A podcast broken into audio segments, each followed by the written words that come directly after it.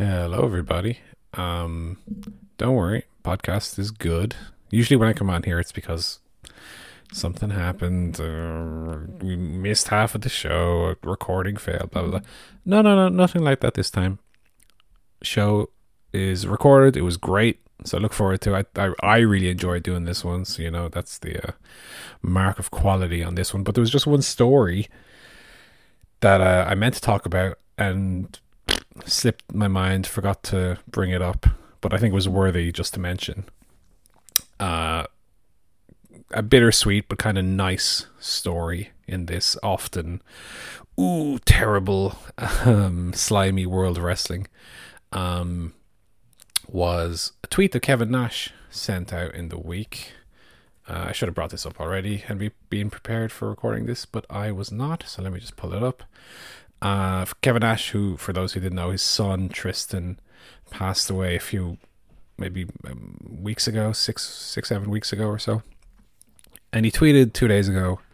Uh, I never ask for anything, but I'm asking anyone that is willing to subscribe to my podcast, click this uh, which is the name of the podcast. My son passed away six weeks ago and he wanted to hit 100,000 subscribers so he could get a plaque from YouTube. I want to put it next to his urn. Thank you. Um, I think at the time the podcast was at around, because it was on YouTube, 60,000 likes, I think. It was maybe halfway to 100,000. Um, this was two days ago, keep in mind. Uh, is now up to 139,000 subscribers. And he then tweeted later that same day because it, it, broke 100,000 that day. Uh, I can't thank you enough. I love you all. I know he watched this. You made my year not sting so much. It will be a part of his life. You brought a beat down man to tears. Again, with all my heart, thank you. So, you know, I, I never have, I, obviously, we, we on the podcast are big Kevin Nash fans. I've never actually listened to his podcast, but I, I, you know, like many others, subscribed. And I just thought that that was a really nice thing that happened. That obviously his son dying was a, a very very sad thing, but the, the the outpouring of support for him I thought was very nice to see. So I just I, I meant to mention on the podcast, forgot. Um, if you like Kevin Nash like we do, you might check out his podcast, subscribe as well, keep those numbers going up for him. And that's it. So yeah, now I'll let you back to your regular podcast, which again, one of the best ones we've done in a while. Very very fun. So enjoy.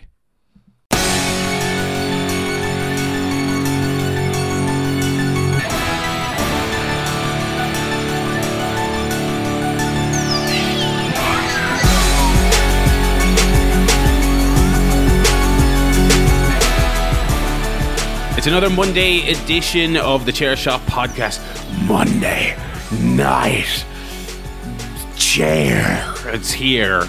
Um, in in lieu of the usual Sunday night edition, we've been we've been preempted by the Westminster Dog Show and also the World Cup. Um, has upended our schedule. Um, as the beautiful game. I tell you what, I was out and about earlier, um, uh, walking the dog. We had a, I've had a very busy evening of kind of logging off work and chores, chores, chores, chores, chores. Walk the dog. We, me and Brona did a little blitz of the house, got some household chores done, mopped and various things. And as I was out walking the dog, I think I passed no less than four people who appeared to be watching some variety of football game on their phone while they walked to and from a, a shopping center or pub or whatever. Um, so I, I think I'm, I'm, by osmosis, I'm like almost up to date on all the all the scores. Uh, but joining me today who are going to take you through all the up to date standings and um, XG predictions and updates on what those bloody refs are doing. And my ever dependable co host, first of all, Mr. Joe Towner. Good evening, lads. Good evening, everybody. Joe Towner, walking on sunshine here as it comes closer home every passing day, every passing podcast. It gets closer and closer each day. I tell you what else is coming home. If you're Irish, um, nothing except for Paul on this podcast, who will always be right here at home in your ears on the Chair Shot podcast feed. Paul, how you doing? Yeah, I'm on the VAR, the uh, the very audio recording. That's my job. It's funny. People make fun of Americans for like, um, you know, not being good at worldwide sports, but then uh, inventing their own sports that they can be good at. Uh, the Irish do that as well, but they're not nearly as financially successful with their own sports. So it's like we can't even make fun of like the NFL and things like that. Although I would love if they called the All Ireland hurling final, for example, the World Series of hurling. That'd be pretty good. They need they need to glitz and glam up the hurling a little bit. Do you know what I mean? Renaming it would be a start because that's yeah, compared to like yeah, football, baseball, basketball, hurling. yeah. Yeah, hurling is now called Slitter Smash. Oh, and and, oh, and, yeah, and let's get let's get those big crazy headsets that the American football coaches wear on this like part time manager from Kilkenny. He's like, what the fuck is he doing out there? What is going on? Why why are the American headsets on the coaches that big? In 2022, no fucking chance they have to be that big. I know. Come on. Because, because yeah, there should be a happy medium between that little thing that businessmen wore in 2007 Yeah. and Turtle Beach headset. Yeah, and, and like the the fucking whatever Green Bay Packer coach who looks like he's trying to land the Apollo Eleven. you know, what I was gonna say. like come on. Anyway, we're not here to talk about American football as as much expertise as we have on it. Yeah. We're here to talk about the good old fashioned, beautiful game, bruv. It is the World Cup, boys. Why don't you kick us off with World Cup golf here to get us started? Well, do you know when non-sport fans will do the ironic? Well, not even ironic because they really don't know much about sport, but they'll do the "Oh yeah, NFL touchdown! Oh, they threw the ball." And uh, yeah, I know when they do it, and I know it's hilarious every single time, baby. But that is really the amount of knowledge I have about the NFL. Yeah, I, I don't know much more than there's a touchdown and they they stop every 45 seconds for a commercial. Uh, field goals as well. Field yeah. goal, field kicker. I mean, I've, I I will put my hands up and say I've never tried to learn, but I completely inscrutable to me. I mean, I, I it, it's weird to me to think back on the fact that like when I was like eleven or twelve, not not a lot, but I would occasionally play like Madden and stuff with my friends. I'm like, what the fuck was that? I must have just been hammering on that controller, just hoping for the best. I had no fucking clue what was going on.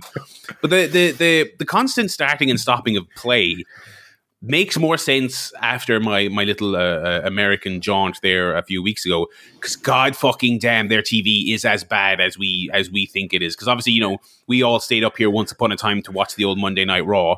Yeah. And kids, back in the day, this is before picture in picture. Okay, so there was none of this. There was none of this fucking match continuing in the corner while you watched a Wendy's commercial. Back in the day when we were on Justin.tv watching Raw, it was just fucking we're cutting the ads. I can I can uh, rest assured everyone it is still the same. Like like you know we'd stick a fucking episode of South Park on in the hotel while we were getting ready to go and do something, and it's like they would come back from break, do a joke, and then go to another break. I was like, what? How are they living over here? What the fuck is going? How is this the entertainment capital of the planet? How is this the way they watch television? It's crazy. But one thing that doesn't have commercials is uh, the World Cup, um, on the BBC. especially on the BBC. Well, Um, well, RTE is that ad No, we have or- ads. No, we, we pay a TV license fee and we get ads. It's the best of both worlds, Joe. Oh my god! We not only have ads and pay for the TV license, but we have also the most bland pundits in existence. We used to have, uh, you know, uh, danger, dangerous pundits who might say something a little bit non-PC. Yeah. You know, we had we had Eamon Dunphy, the famous Eamon Dunphy. Um, let me throw out a, a Dunphy quote here. I'll tell you, I'll tell you who who he is. He's the one who left his wife and ran off with a young one, which happened uh, during, I believe, a World Cup broadcast. Um, And now Bill- we have The wokes won't like that I called her a young one, but that's what she Yeah. is. now we have um, you know Kevin Doyle and Stephen Kelly, uh, Oh. two of the most boring men ever to exist. And it is it is a bit of a Graham Norton to Eurovision type situation where like you know like Roy Keane does Sky. You know what I mean? Like all all, all the big boys from this country have effed off to greener pastures. Yeah, we did have Souness for for a couple of years. He did some RT, and then he would constantly argue with Dunphy, the pre-mentioned Dunphy, who um Souness one time asked him, "Who'd you ever manage?" Which I thought was a- a clever- Who'd you ever beat? Who, who'd you ever manage? He said, I've managed to stay alive for 65 and a half years, baby. That's the kind of content you used to get on the World Cup broadcasts. Uh, I managed I managed the team at a little university called uh, the School of Hard Knocks. Okay. So yeah, this this definitely um, World Cup wise has been the, the least exciting from a from a broadcast perspective. Um, Although the football's been very exciting the last week, Joe. Lots of um, Oh yeah. you know the simultaneous third round fixtures threw, threw up a lot of uh, oh my god wait a minute this team is being eliminated and there was a a, a two minute window where it looked like Spain and Germany were both going to go out Yeah. That's didn't happen always- unfortunately but it was very exciting nonetheless uh, the knockout thing. games have been pretty good too I think so far Well, yeah, a lot because they had a lot of shocks in the first round of games. Then and everything kind of reset in the second round. So like Argentina winning, etc. But that meant it was very even going into the third round. You know, there was no one too far ahead. Only three teams qualified, so it was uh, very open. So yeah, it was great. I think they should just, I don't know, play simultaneous games all the time. It's much. It's like being on your phone and watching TV at the same time. You know, it's more interesting than just watching TV. If you've got two games going on, you know, they could do it with wrestling as well. Have two wrestling matches going on at the same time, and you can kind of switch back in between two of them when it gets boring. you know what I mean, they could figure out Nitro that. and and Raw Basically, yeah, that's that's ideal. But yeah, very good. And then some interesting, uh, some interesting knockouts. I mean, it's gone to form so far. Nothing, no big kind of upsets really, but decent, decent enough games. No real stinkers. Well, I did, I didn't see Japan Croatia today. Um, I was out, but yeah no yeah. Okay. Yeah. I probably would have just been disappointed that Japan didn't hold on. So yeah and it's looking at ti at the time of recording that Korea are probably getting spanked. going to go the way of their uh, their brothers over there in Asia. Oh, I don't want to get into the, the history of uh, Japan and Korea. I don't know if they like each other. They might not. um, uh, if if if Bruce Lee films have taught me anything, it's that all Asians hate each other uh, and fight constantly. Um, but England, Joe, uh, won their game, and as a neutral observer, um, you know, I think with with how they've been playing, it is very possible, Joe, that it will come home. Nevertheless, I think it's it's funny to see England fall into the exact same trap they always do, Mm. which is have a good performance and you know come out. and- this isn't England coming out with comments because obviously this is one or two specific pundits. But uh, was it Souness? No, no, it wasn't be it wouldn't be Souness because Souness is Scottish, obviously. But I saw some Souness like come out with. Uh, uh, I, th- I think the French should be more more afraid of us than than we are of them. And it's like you know, Well, that's you're- you're- Bears you're thinking of. but it's your your tempting fate with with, with stuff like that, you know. Yeah. Um, I remember Rio Ferdinand specifically in the in was it the Euros where oh Denmark and Italy we're gonna beat the shit out of the two of them. Oh, can't wait. Ooh.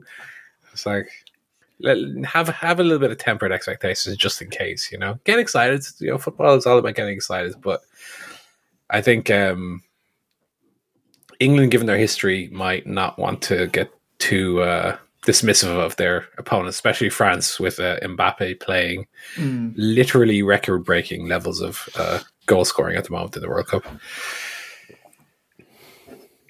Yeah. Um, I don't know how the game will go. I am not overly optimistic, but at the same time, I don't think it's like hopeless. You know what I mean? It's, it's France are good, but they've not. Who have they beaten? You know, Australia. They lost to Tunisia.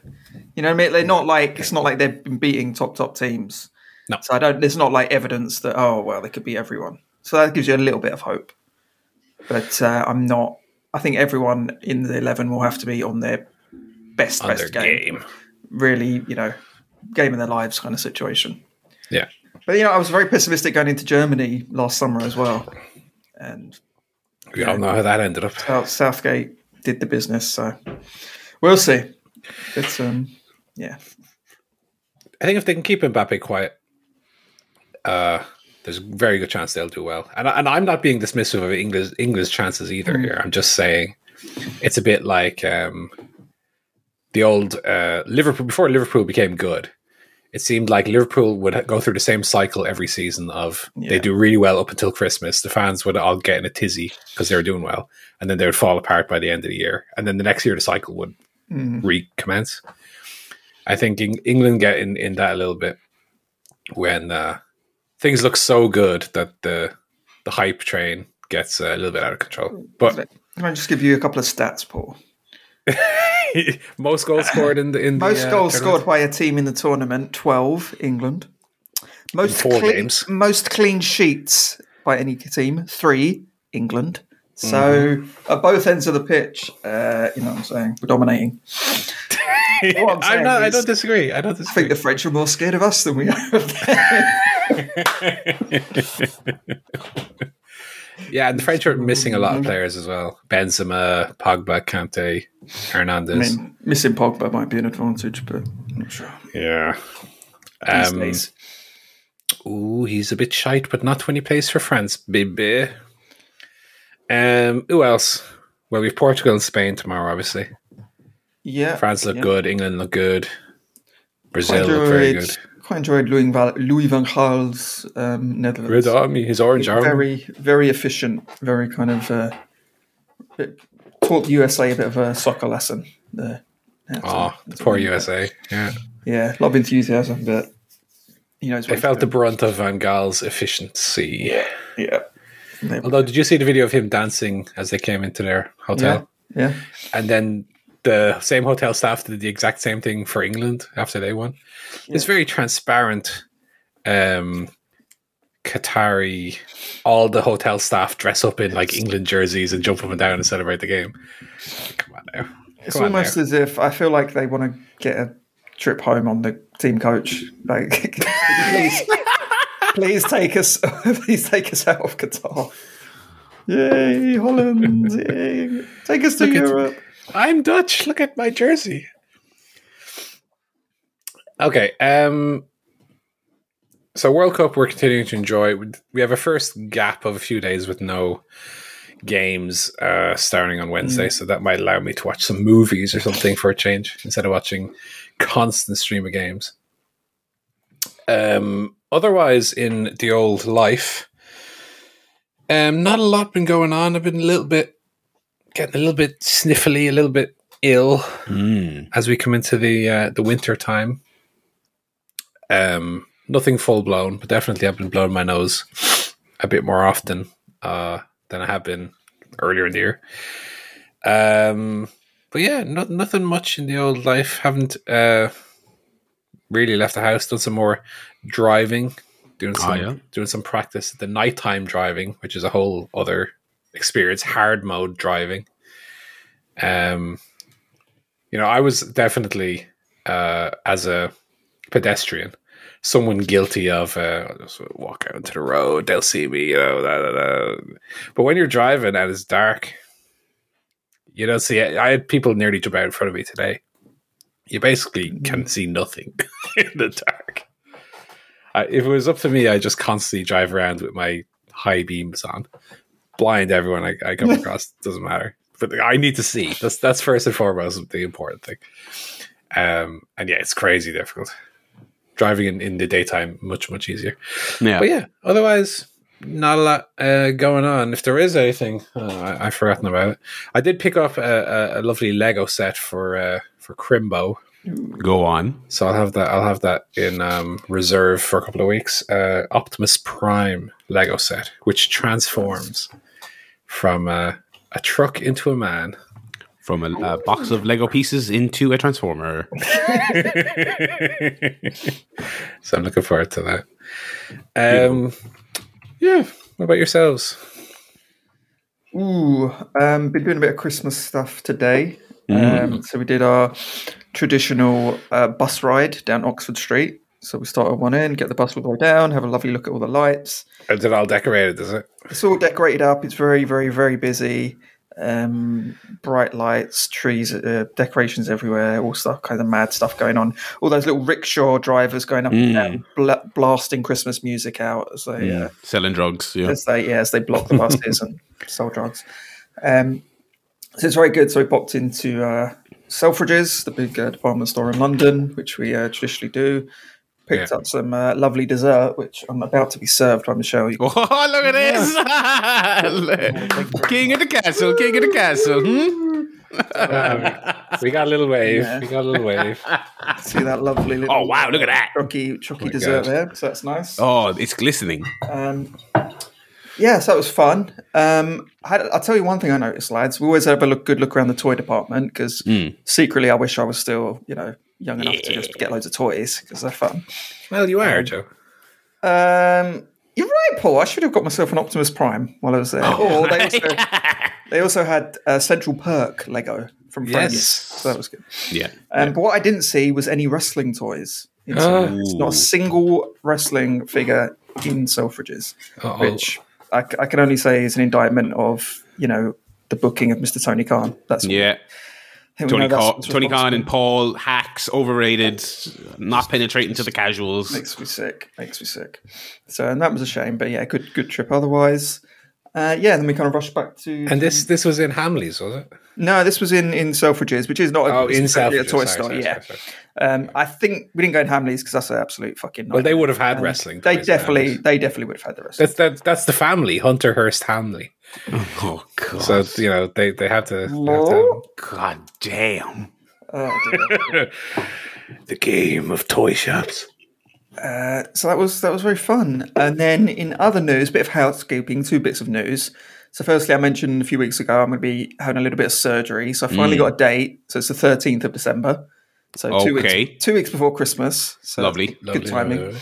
Um, so I will be on the show next week. Week after that, we'll see. Maybe not. Might be recuperating. So, yeah, we'll, we'll update closer to the time. Good to good to get it out of the way anyway before the, the new year. Yeah. Uh, and the other bit of news is I also mentioned uh, employment status a few weeks ago.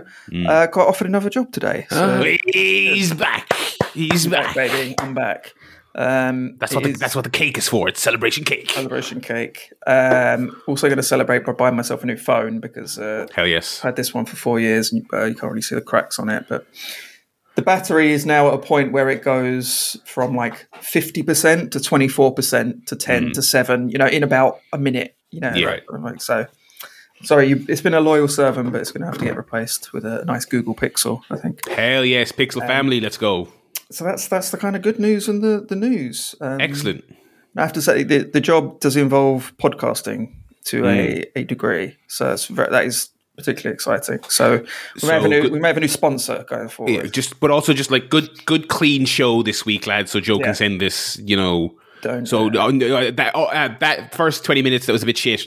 That was a mess. That was a bit. that we, we, present, Rest of the show, great. we were doing a parody of Yeah, uh, and okay, and that is uh, this is what other podcasts are like. Goff now, good, good audio now. Okay, we we oh, I was reading the bloody newspaper earlier. Oh, Oh, my god, those God, politicians. Anyway, uh, congratulations anyway, uh, Joe, on the news. Um, yeah, uh, I don't, I, I don't really have any life golf this week. I will say, just you kind of reminded me there with your tale of uh, journeying into into town. There is a there's a Christmas market here in Limerick. This is becoming a real market town. There's a there's a, a bougie little food truck market near my my gaff that I'm loving. This is really really nice.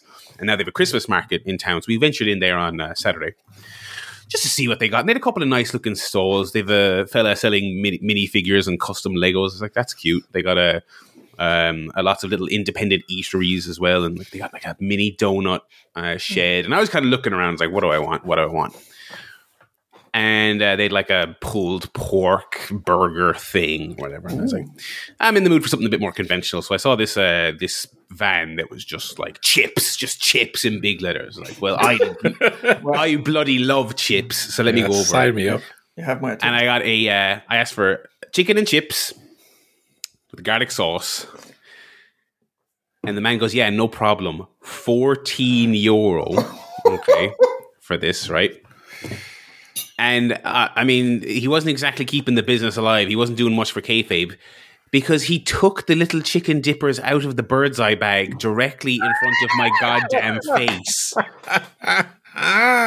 And I honestly, I would never do this kind of thing because, like, who's, uh, what am I going to do? Uh, excuse me, sir, I don't believe that price deserves a, a Birds Eye chicken. What can I do? It, it doesn't say fucking hand tossed, fucking uh, uh, hand plucked chicken breast in a bap. It said fucking chicken and chips. So I, I had no, but I, I wanted to, I was like, I, I my mouth was, I was like, I was like, what?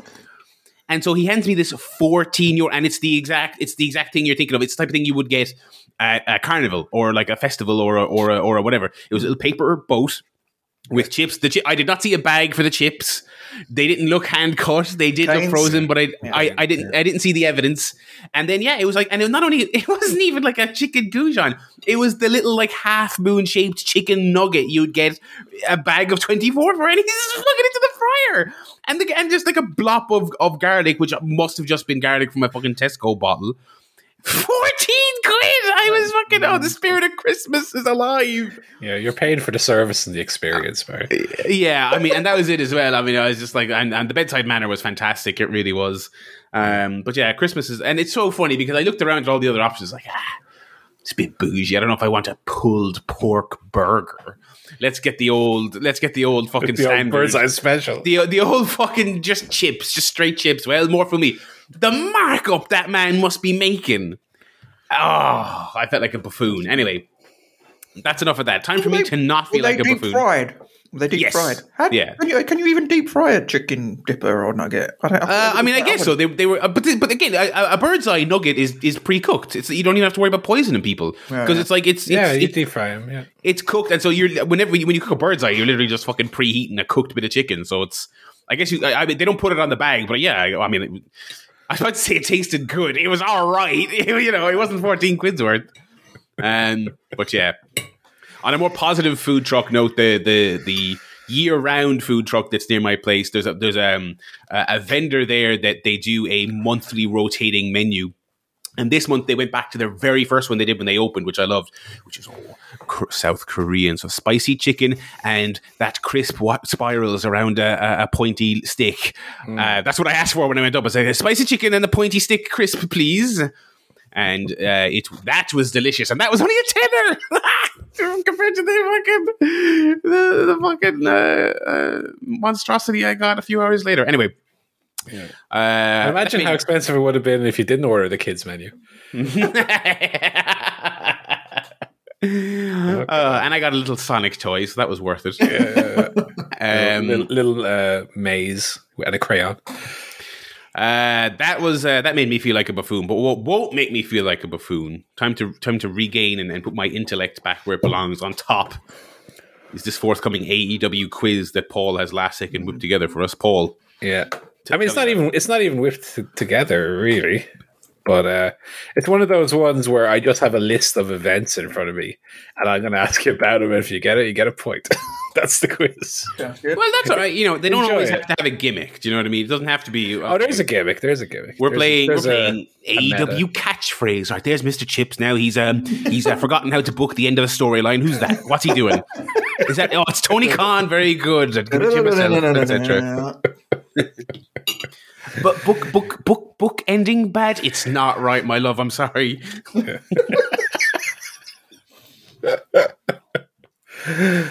he, he's he's a sir. He's a PhD. He's got what what was it? Uh, too many titles. Oh, you're right. You got it. Quiz time.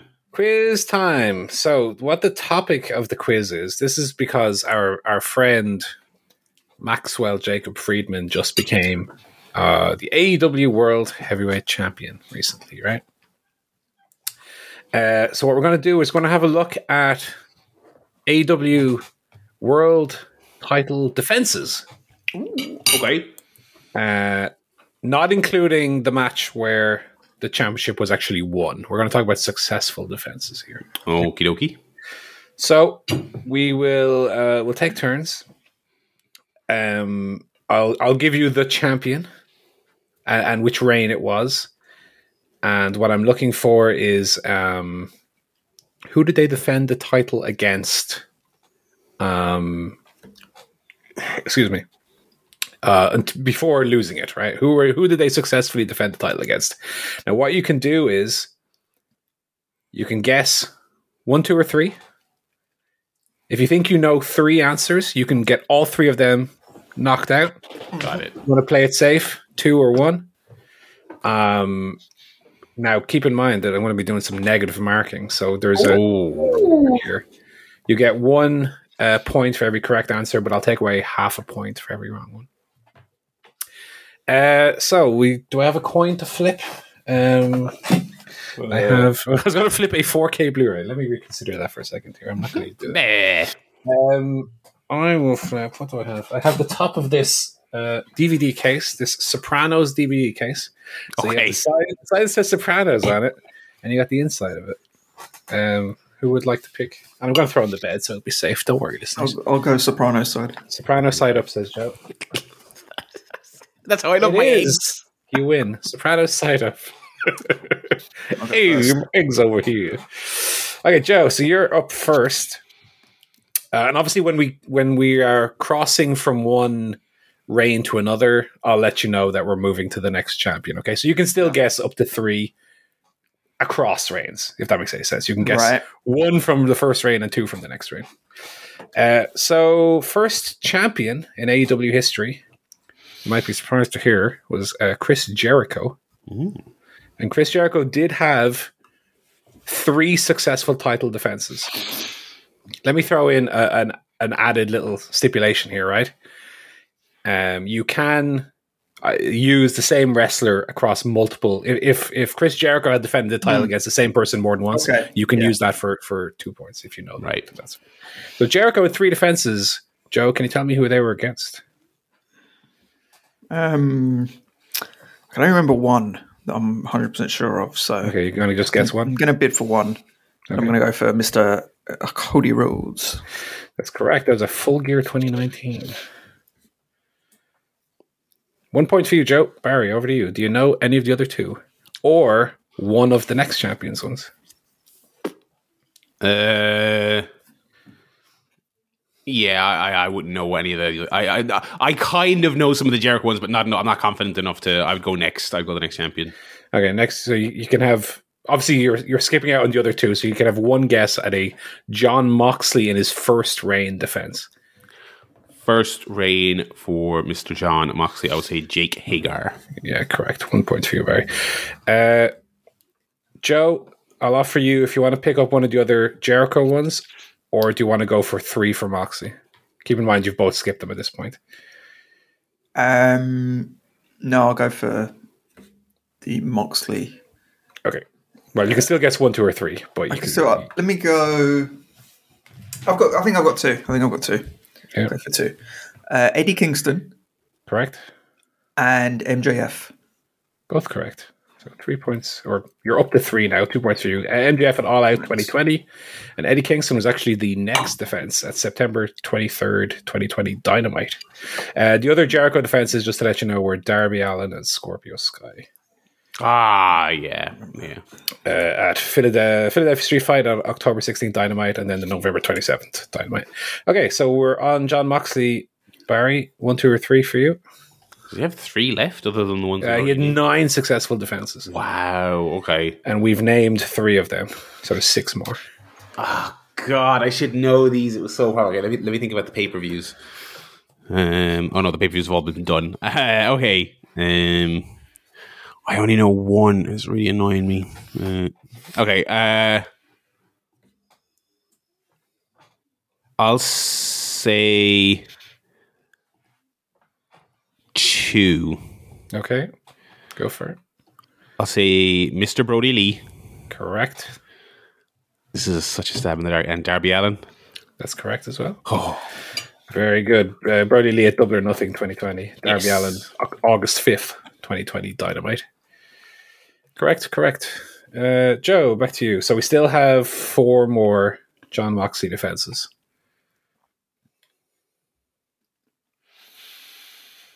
Oh, I don't remember anything from the pandemic. I mean, if you want to pass, you can pass. Let me have a quick think because I probably I don't think I'm going to think of any. Um, God, who was even around then? This was like pre-Punk and Bryan, and shouldn't be mentioning these names, but Barry knows them anyway. Um, I'll have to skip the next one because I'm completely blanking. Okay, Barry, last last chance at the Moxley ones. There's uh, there's a few more waiting there if we can get them. Uh, Moxley.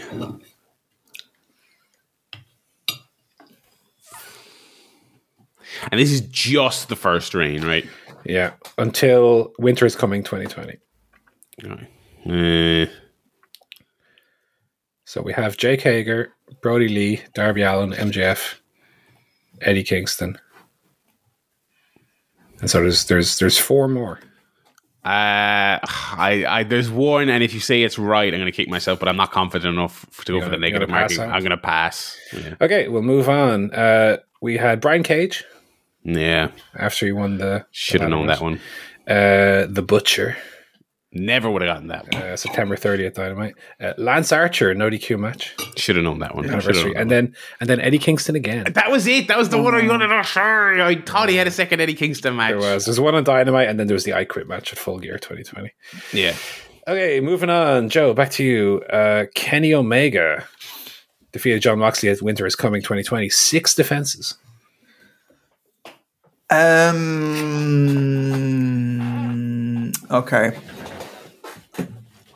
I'll go for three. Go for it. Christian. Cage. Correct. Yeah. Uh, I don't know if this counts as one or two, but can I say PAC and Orange Cassidy? That will count as one. Just one, I'm sorry okay. to say. That's one defense. Okay. And. Mm, mm, mm, mm. Did, was that a title match? Was that a title match? Bryan Danielson. No, that was a non-title match. That was non title, Joe. So you get one and a half points there. Damn. What was uh sorry, what so what ones did he guess? He said Christian Cage and then the PAC Orange Cassidy triple threat match. Sorry, not Bryan Danielson. Uh okay. Right, Barry, there are four more. If you want to have a crack. Uh I know two. You only going to go for two then? I'll go for two. Yeah, go for it. Jon Moxley Correct. and Jungle Boy. Correct as well. That's Uh, Jon Moxley great. exploding barbed wire death match. Yes, an, in, an infamous match and a, and, a, and a very good match. uh, The other one. Yeah, Jungle Boy from Dynamite. Uh, Joe, do you want to have a crack at the two remaining Kenny Omega defenses? Or do you want to go for the next champion? I'll go next champion. Okay. Uh, the last two Kenny Omega ones we didn't get were uh, Rey Fenix, Mm. New Year's Smash, and uh, Rich Swann, Impact Wrestling Revolution 20. Ah, never in a million years would any of us have gotten that. The big title versus title match. Okay. Back to you, Joe. Hangman Adam Page defeated Kenny Omega at Full Gear 2021. Six defenses. Six. Okay, I'll go for three. Go for it. Adam Cole. Correct. Adam Cole. Correct. Bastard. Bryan Danielson. Correct. Very good. Barry, there are three more. Do you want to take them? Okay. Uh, let me think about these pay per views. He won it at. He won it at full gear. He did. He held it for 197 days. Yeah, he went through like three pay per views. So, Revolution. I have no fucking memory of what that main event was. Or no, maybe. No, Revolution was Adam Cole, which which he already got. Oh, okay, yes. I, oh god, the Halo outfit. Oh my god, Adam Cole. um, Master Geek. double or nothing. Oh fuck. Um, what ones did Joe say? He said Adam Cole twice and And Bryan Danielson. Bryan Danielson. Okay. Um, I will say I know one for certain. Okay. Um,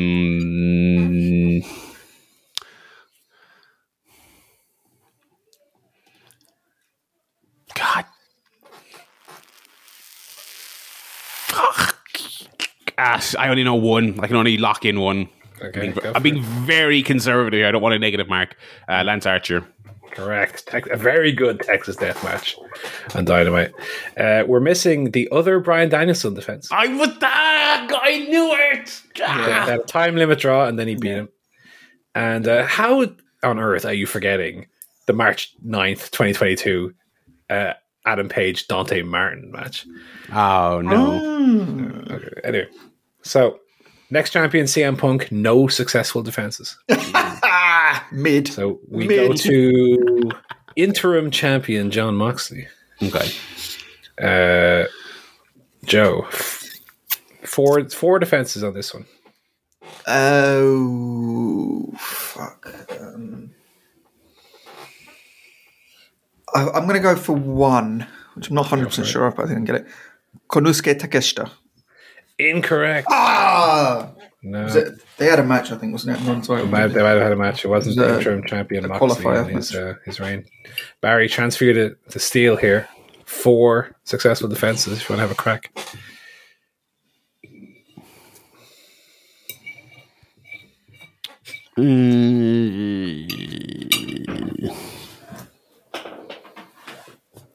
Jon Moxley as interim champion. Defeated Hiroshi Yeah. Tanahashi at Forbidden Door 2022. Of become course, of course. But who did he Uh, defend that title against? G- great question. um, I have no fucking idea, and this is not that long ago, but it's been a very long year. Uh, God, who's who's a fucking heel on this roster that could have faced him? My God. uh,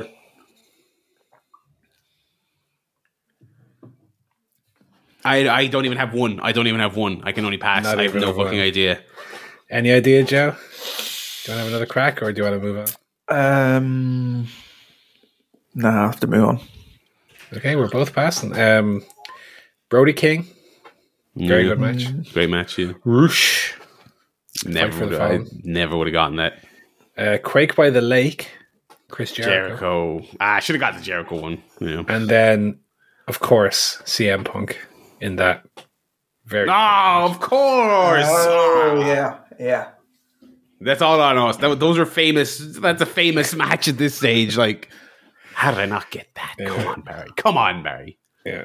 So Moxley defeated Punk to become the then undisputed champion in that match. Zero successful defenses. CM Punk won it back at All Out 2022. Zero successful defenses. Uh, Jon Moxley third reign defeated Bryan Danielson in the finals of the Grand Slam tournament. There are only two defenses, so I'm only going to give you one each. The, the one, two, three rules out, out of play here. Okay. And then and then after that, we have the ninth champion, current MJF, no successful defenses.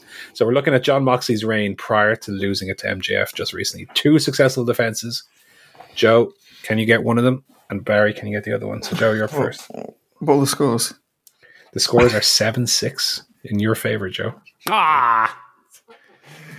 Um, I might as well, and I lose half a point, right? It's You lose half a point if you're wrong. I might But Barry well- has a guess to come, so keep that in mind. I might as well gamble because if I get it wrong, I'll only be half. A, I'll still be ahead, right? Unless Barry gets it right, then he'll go ahead by half a point. And if you don't get it, Barry can steal the two of them as well. So give him Oh shit! I wouldn't get your hopes up I don't that. think Barry's going to get both of them because I. Who the fuck knows who's Jon Moxley wrestler? Um, I'll pass. I You'll pass? I just Fucker.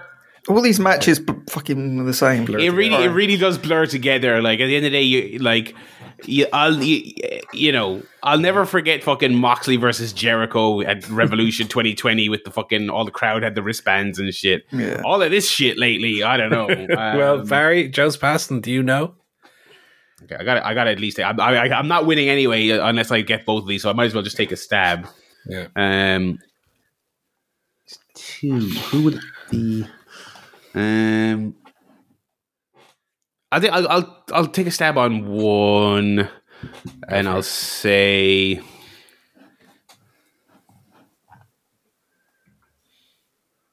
No, that's not even right. No. Um. I don't know. I like. Um. S- Sammy Guevara. I'll say no. I have no It's idea. not Sammy Guevara. No, I have That's absolutely uh, no fucking minus point. Yeah, yeah. You guys are not not great for the old memorable matches. Uh, But no, no, I think Right. AEW is not great for memorable matches for the last year. Is the I think problem? their, their title reigns are terrible. This is the problem. Yeah, I well, mean, it's well, like- we just had Hangman Page return on Dynamite this week to confront Oh, Jon Moxley. God, after, yeah, no, you're right. Yeah, I should have known that one. I should have known that one. after he, in, he got injured in that world title match. Uh, No, the other one right. was the other one was Penta in that weird. they- Oh, they, yeah. set it up outside Daily's place. Oh yeah, like Penta. Penta had a great match in Mexico, got a bit of momentum behind him, and then immediately had a boring match on Dynamite to, to balance the universe out. Yeah. Uh, so there you go. That's uh, Joe. You win seven to five and a half. All right, Joe, well I think done. I was. You know your you. I, AW World. He know- he knows I reign. think I, was, AEW. I think I was luck. I think we were fairly balanced out there. Yeah. Um, I have to say, Hangman Page had the best title reign out of all of them because I remember nearly all of those matches. The rest, There like, you go. Rest of them, fuck you know. I just need to grab my laptop charger. Just give me a second. All right. While while Paul is doing that, we will we will segue over and uh, move in to the wrestling review portion, staying on the AEW kick. And I suppose the most notable thing this week, Joe, uh, on AEW is the old MJF Regal thing. Uh, What did you make of that and the sort of broader Regal situation? I, I quite liked the MJF promo, but on the other hand, it was a little bit, you know, you people, I'm a bad Yeah. guy sort of thing. It was fine. It was fine. You did a good job, and the crowd went along with it. They didn't fight it, which was kind of interesting. They did seem to kind of go along with the, the bad guy shtick, so it was fine. Um, and then the Regal thing, I'm kind of glad. I didn't really want him to be associated with Regal. Yeah. You know, it's it's too kind of similar. It reminds me of um, of uh, Jade Cargill and um, Stokely Hathaway, or whatever his name. No, is that his name? now? I always forget what his old name was or his new name. No, was. Stokely Yeah, is his current name. That's his current name, isn't it? Yeah. It reminded me of them two, where they're kind of both a bit kind of similar. You know what I mean? And so it didn't really work as a partnership. Yeah. And that's why uh, Smart Marks um, Sterling so much better. Um, I think a similar thing with MJF and Regal, where they're both kind of the villain and the both you know playing that kind of role. It was a bit too similar. You need someone who can play off MJF and almost be like a lackey, either a lackey or like um, Wardlow, be the kind of heavy. You need that. I think you need a bit of contrast with a with a, a corner man. So I'm kind of glad they're not together. And as for um, a bit disappointed if Regal does go back to WWE, because I kind of just like the idea of, you know, we talk about the the whole thing with AEW is people can move back and forth, and it's better for competition and, and the whole kind of ecosystem. But if WWE just hoovers up whoever they want to kind of be in their company, then that, that goes out the window. And I think that's that's a bit of the problem. You lose all the the minds from one company attracted to the other. So, but on the other hand, I. Uh, you know, I like what Regal's done in the sort of several months that he's been in AEW, but on the other hand, you know, what was he going to do next? So if he does go, it's not probably a big loss. He's had a, he's had a good little run. Yeah, I I think um I mean the Regal legacy in AEW is is uh, a weird one. Um I've enjoyed I guess most of what he's done. I will say the the Blackpool Combat Club for as excited as we were about the the the possibility of the road less traveled. You remember when they were doing the Danielson Moxie storyline originally? I think Danielson even came out afterwards and said that the idea was that they would just have their match and it would be a lot more mm. conventional rather mm-hmm. than they actually team up. And we are talking about, oh, that would be so interesting. What if they just team up? And that's the story. And then ultimately, for a year, it just kind of didn't go anywhere and kind of stagnated. They feuded with the Jericho Appreciation Society Yeah. There's too long. well after its use by date, you know? I, I don't know. I, I- I feel like there was a, a period where that felt like it was hot. You know what I mean? It And I think this kind of goes back to eight months ago at this stage. But, but I think that's going back to something we were kind of tiptoeing around earlier, which is just that the booking is not um, is not hitting broadly in AEW, not just on the Regal thing, but as as well as it was even even just a few months ago. Like JAS versus Blackpool Combat Club felt like a cool thing, you know, as recently as Anarchy in the Arena. And I remember in the in the run up to Full Gear, watching them set up a, a four way for the ROH title, where all the focus was on whether or not Sammy and Jericho would get along. I was like, what happened here in this feud? I feel like this should be something happening a year later than it actually is. Like we we missed a lot of juice after that great Anarchy in the Arena match. Like. Um, yeah, I mean, it didn't help that Danielson got hurt and of course, yeah, yeah. You know, there. There were various issues, but um, yeah, I, I, I feel like the Blackpool Combat Club sub fizzled very quickly. Um, Um, I like. Well, I think I think it didn't really fulfill its promise either of being a, a violent, you know, the, team where we'll we'll bring in the young guys and just trade them in the way of violence, and you know, you bleed with your brothers, and da, da. they they kind of became more or less a, a, a run of the mill kind of. I hesitate to say a boring faction, but um, a little bit. a little bit. Uh, I think that, especially lately, it's really not been helped by um, the the promo skills or lack thereof. Don't say it out loud. Of like Claudio, especially, who I, I think has been really underwhelming. I think the last few segments he's been involved in. pretty pretty bad. Yeah, Um, there was the one with Jer- was it Rampage last week where he, he yeah, where stage. they where they made the final battle match, and it, it could not have been any He- flatter. but he, he had no energy to his delivery whatsoever. He's very very limited. Like call me Vince McMahon, but I, I see it now. You know, um, like my God, what, what an absolute dud of a segment. But like it seemed like he even the character, it was very just an earnest. You know, I I I can't, can't sleep. I need to beat you. I need to, do, to, prove this. Like just fucking say you're gonna kick the guy's ass and let's get out of here. You know, let's have a bit more aggression to it. He's very very. And I'm not. I'm saying about the character, not necessarily the man, but the, even the character is very, very laconic and just uh, not in an Orange Cassidy way, but in like a almost veering into just he just comes out and very matter of factly says his like 1970s white bread baby face you know i sure need to beat you this sunday at the fairground promo which Yeah. you know it, it doesn't it doesn't work in today's um, environment I feel like as well we've seen less and less Moxley involvement in the in the Blackpool Combat Club. They the, the, the relationship there only seems to exist when Moxley's gone crazy fighting people and Claudio or or Danielson come out to kind of calm down. calm him down. You're not seeing Moxley and Yuta, which at, at again to your point at the time was hot and new and fresh and exciting. Then that just kind of fizzled away. And Regal, um, I think in, in terms of the movement between WWE and AW, you know, at the end of the day, I think it, it'll I'll always consider it a positive, even if a favorite from AW moves across. Just that freedom of movement, I think, I think is a good thing. But Regal, I think, is a special case in regards to that, in that he didn't necessarily move from WWE to AW in the same way uh, a Bryan Danielson did, or you know, um, he, he obviously was very fond of working in WWE, got the boot uh, out the door. AW was was there, was the option, he took it, and now the circumstances in WWE has changed. Um, Triple H, who he obviously is very close to, is now in charge there. Like, Yeah. even if it wasn't imminent, I think it would be a matter of time that he would find himself back there anyway.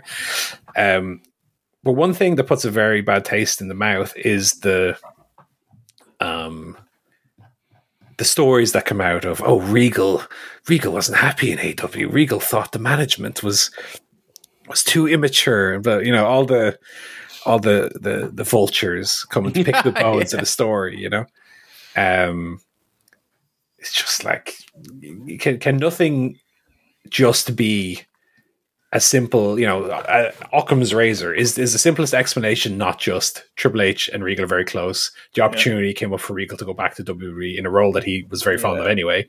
Like, why does there need to be the the, the little rats in the sewers peeking their Yeah. head out and saying, "Well, actually," blah, blah, blah." you know, that's that's the thing about it that gives me the worst the worst feeling about it all. But you know, as far as Regal AW, maybe maybe it's best that he that he goes in the sense of he, like his purpose had kind of been served. You know, what more wasn't was there for him to do from from a performer point of view that was maybe interesting to him? You know, Mm. I think the MJF thing served its purpose already. Um, I don't think him being paired with MJF for a month would have added any extra value to it. You know, they explained pretty clearly between the two segments this week and last week the the character motivations. MJF used Regal, got what he needed, got rid of him. I mean, to me, that's very in line with the MJF character. Um, he kind of got one up finally on Regal. They they explained the backstory to that in the build up to the pay per view. Like you know, from a storyline perspective, I'm pretty happy with how it all turned out. MJF can can go on now to um, uh, a- an absolutely ice cold feud with Ricky Starks for Winter's Coming. No pun intended. But like that, that's got no heat behind it whatsoever. Um, and Regal, yeah, Regal can go back and I, I assume do NXT or or maybe main roster stuff, but basically the same thing. So yeah, good for him. Um, he's obviously a loss in the sense of someone who had worked with young talent for a very long time. But uh, as far as being an on-screen performer, if it just means that the Blackpool Combat Club will get the Team Taz segment where they'll just shake hands and say, "Let's go our own ways," and that'll be the end of it, and then grant. Yeah, that'll. I mean, yeah, that's kind of. It feels like we're going that way, doesn't it? Because they already like because Regal. It, like you were saying about Mox, it already feels like everyone's kind of their own separate little self-contained thing. Yeah. Um, yeah, but on the, I mean, uh, I thought the MJF segment itself was quite good. I, I, I thought it was really, really good as well. Bit bit long, but but you know, MJF is is he's pretty, he's the master these days, basically. With with with Punk out the door, I don't think there's too many challengers to his his his, uh, his throne in terms Yeah. of promos right now. I mean, I saw a Um, lot of negative feedback to it. Uh, Meltzer and the like were very critical of it. Meltzer was having a, a, a weird one this week because he also he said they didn't he said they didn't explain uh, Hangman why Hangman would want to fight Mox, which a as we just discussed in our quiz was self evident, and b they did discuss it. Oh, did, was he watching it on mute or something? um, and then and then also I couldn't hear Hangman's music. What the hell was up with that? Um, but yeah, he he was also just kind of like. Uh, oh, a heel attacking a heel. What's supposed to be get out of that? I'm like, but it's character work. Like it's all about oh, you you don't have what it takes to be a real villain, and and then and then just like, well, I do. And he tied it all back together with that email from like weeks ago that he read on on Dynamite. It was all really it was good stuff. You know, I, I it was a little bit um it was a little bit boil it down to its most basic parts and then complain that it isn't strictly a heel beating up a face and you could you can do that with a million different things do you know what i mean um But as if heels attacking heels has, have never been done before as a a way of getting them heat. You know, Yeah, heels often attack because that's the whole thing with heels. They don't have friends; they just have allies, and then they can turn on them yeah when they've used them. That's yeah, that's pretty standard in wrestling, isn't it? yeah i don't know yeah very odd very odd i, I, I don't understand that I mean, you can you can, and maybe we're we're coming off as like overly defensive here or whatever, but. You know, we we'll call shit shit if it if it's shit. You know, um, you know, Regal had only just been a babyface. He only turned at the pay per view, which you can look at as him being sucked in by Duped. MJF and duped, basically. And then he, he, you know, he got his he got his comeuppance in the sense of MJF turning on him Hmm. and and being written out of of the show, you know, more or less. So I don't even think it really, uh, you know, go veers into the shades of gray or oh heels fighting heels. It's like it's not like it's a MJF Regal feud, you know, at Revolution, you know, or leading to a match. It's just one segment is done. You know, I, I, don't, I don't really get the criticism of that, but I thought segment was well performed. Um, much better than what we got the previous week when Regal was out on his own. Yeah. Uh, we alluded to it there a, a moment ago, but we sh- the show did open with uh, uh, uh, Moxley, uh, and he was uh, doing his Moxley thing, and then we got the surprise return of the Hangman. Uh, and I thought all the stuff they did with the Hangman on Mo- and Moxie on this show was great. Moxie saying, "Do you remember what happened last time?" alluding to the fact that he had a little bonk on the head and might not remember. And they had a big brawl, a wild, wild brawl, which I haven't had one of those in a while, like a proper wild one where they where the security are breaking up, and then they did the thing that they like to do every now and then, where later on they were still fighting backstage, like forty minutes later they were still going, which I always enjoy. Uh, like that, enjoy that, and I think that would be a really fun kind of like semi-main for for. Uh, well, maybe not. That's Revolution's ages away. Maybe that's maybe that's a Winter is Coming match. I don't know. Mm, I don't know. Winter coming is like in yeah, maybe. I was gonna say winter coming is like is in like two Next weeks, week. but maybe that's that's all you So need. next week, I think.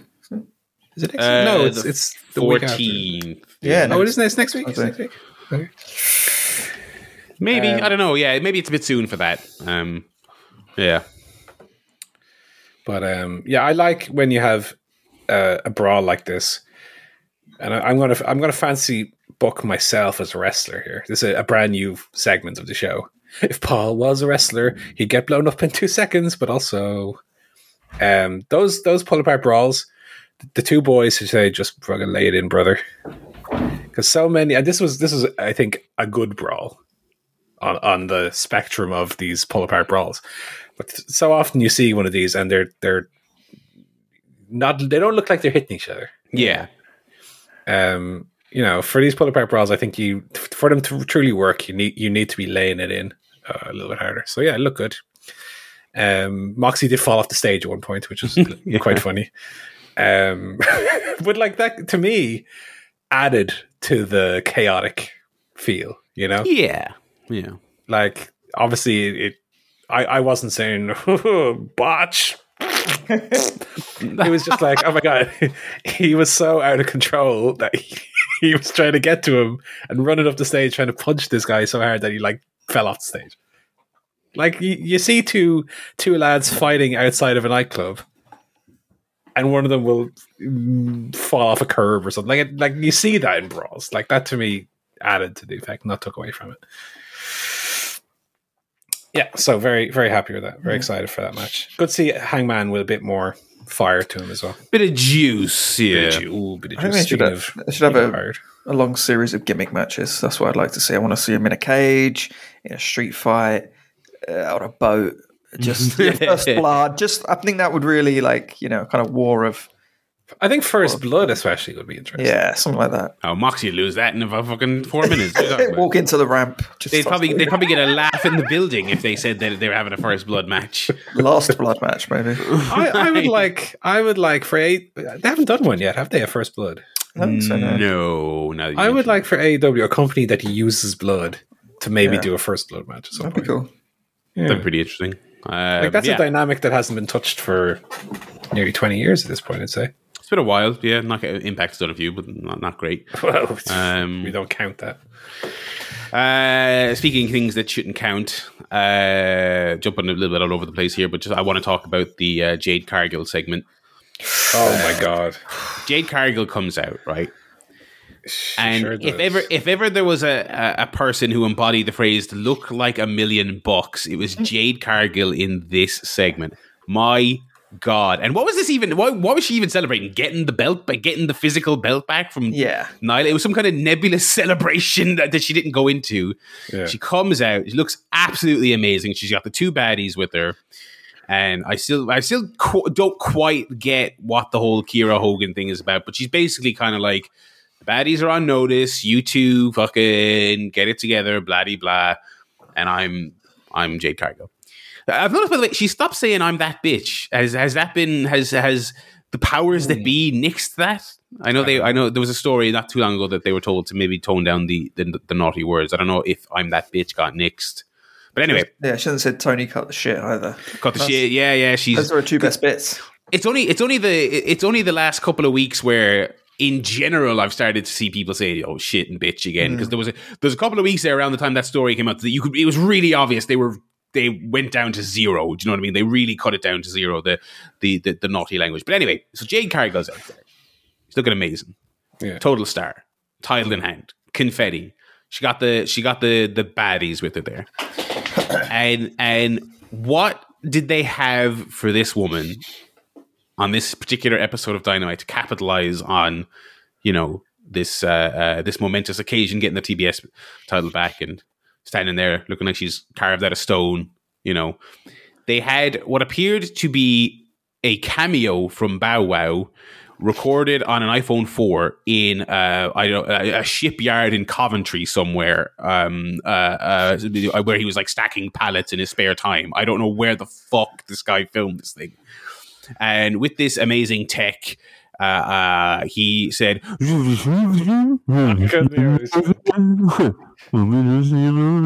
and I was like, and she, as a professional, had to say like, "Oh, what? Jim Bow, I was saying this. Oh yeah, are you?" And I'm like, I have no fucking clue what she's reacting to. I don't know if he said, "I'm coming to face you." He said, "I don't know."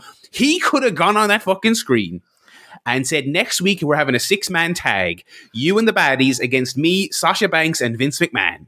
And I would have had no fucking clue because this fucking 240p video they were playing on the fucking Tron was oh, completely edible. This Bow Wow thing, oh my god, it's such a dud. It is such a dud. In terms of hip hop artists that they featured on the show, he must be 12th. Like, I th- they've had a lot more famous people than him on the show. Is he even, re- I don't know. I don't know if he, maybe he's still a relatively known celebrity. I don't know. Like, I guess people know the name. I, I, I, I think people know the name. I can't say I'm, I'm aware of his current chart status. I mean, the three of us not knowing that is not a surprise. Um, but, but, I mean, even if you want to take his celebrity status out of it and just grade it in terms of the quality Mm. of television we've gotten out of it, I mean, like obviously Rick Ross was incredible. You know, uh, a few weeks ago. And other, like, you know, Kevin Gates wasn't amazing, but he did his thing with Mark Sterling, like whatever, it was fine. You know, uh, Action Bronson was fantastic. Bronson, you know, yeah.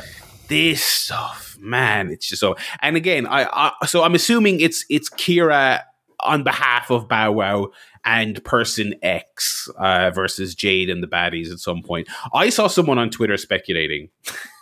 that it, it that it could in fact as I was jokingly saying be Sasha Banks coming in to team with with Kiera Hogan. First of all, I'm I I would bet the I would bet the rent money she's going back to WWE. It's just a question of when. I don't uh, since the since the tide has turned and Vince has left and AEW's momentum is slowed. I I do, I don't know why she would go to AEW right now.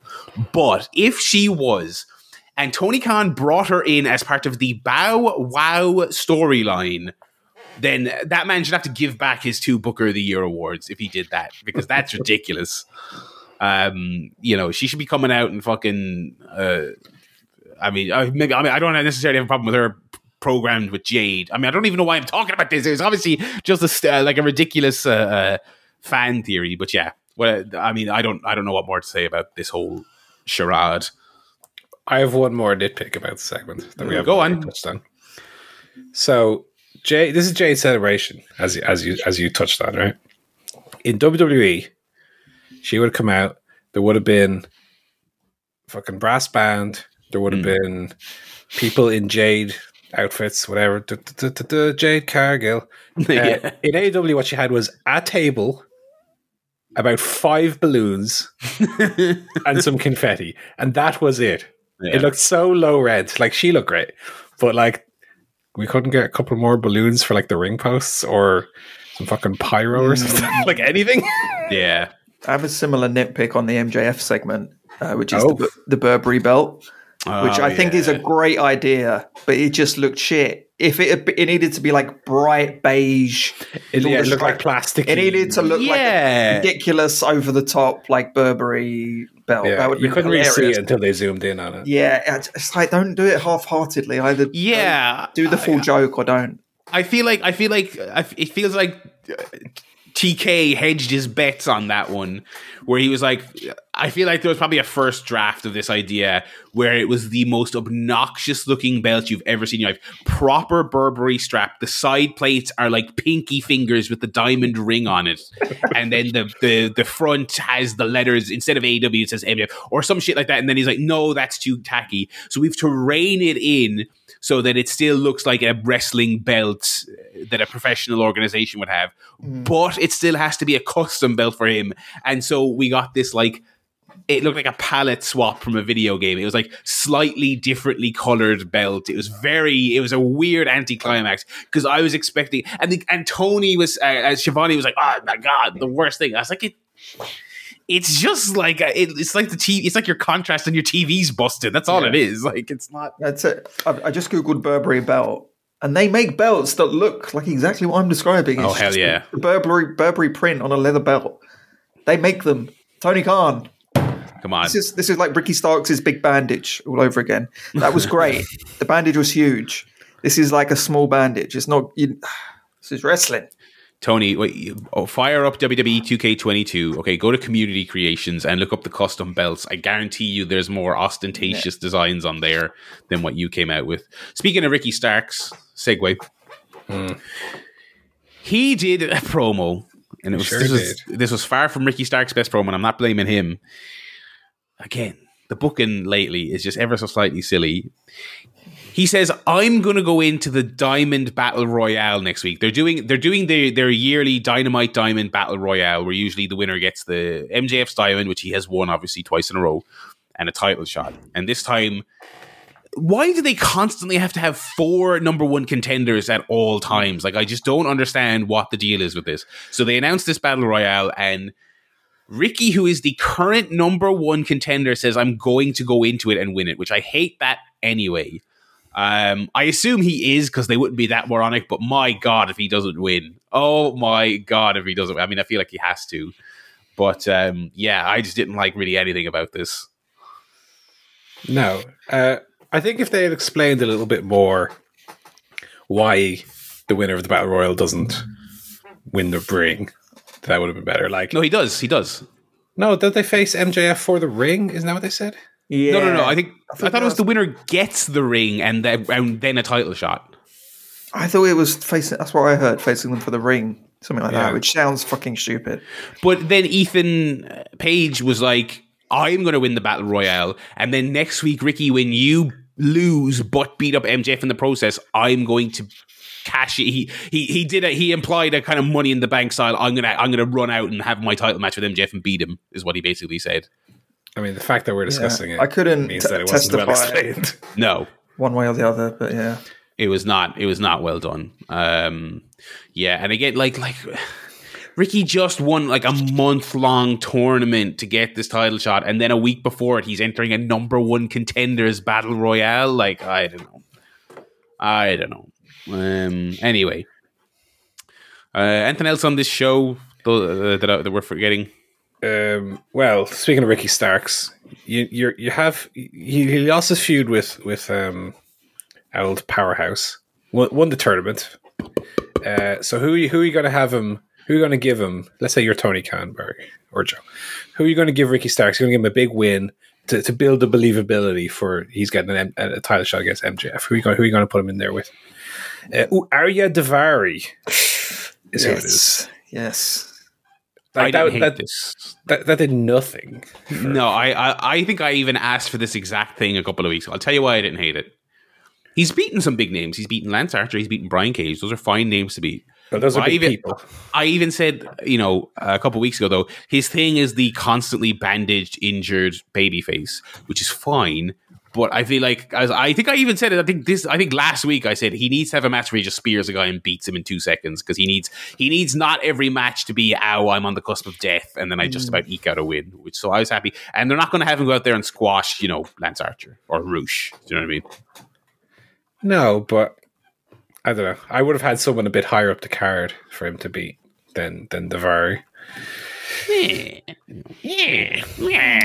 Maybe he maybe he can just fucking hurry up and beat Ethan Page because I'm over this. There you go. And like every time Ethan Page does anything, they have to remind us of the Matt Hardy storyline. I'm like, nobody gives a fuck Oh. about the fact that he has Matt Hardy's contract.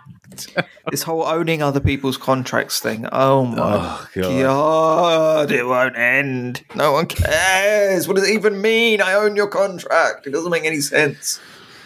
Um, Fucking hell. and then finally, my prediction was incorrect as uh, the elite got it one back in the in the win column to make it two one in the best of seven series. Yeah, I I, I, li- I like that way of doing it. Uh, I, I- I think I think if they I think if Death Triangle go three up, then you have. I mean, this is this is wrestling to a T, but then you have the foregone conclusion that the elite They are going to win the next three. Um, yeah. So uh, I, I I was dubious that they were going to have seven unique matches, but I will say that like last week was the CM Punk uh, bullshit match, and then this week was the kind of jump at the bell fight. It was a thing maybe these six people could do with a little bit more in all their matches, but it's the kind of urgency. We're in a scrap kind of no dilly dallying, no horseplay kind of. We're just.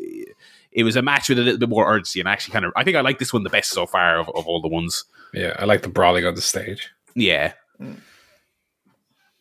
and uh, yeah, the ending was a little bit, a little bit stretched out. There was a few finishers, and then they would go to the top rope, and then they would do the move, and then there was the reversal, and then a little bit, a little, a little bit, um, like the pace slowed down a little bit towards the end. But yeah.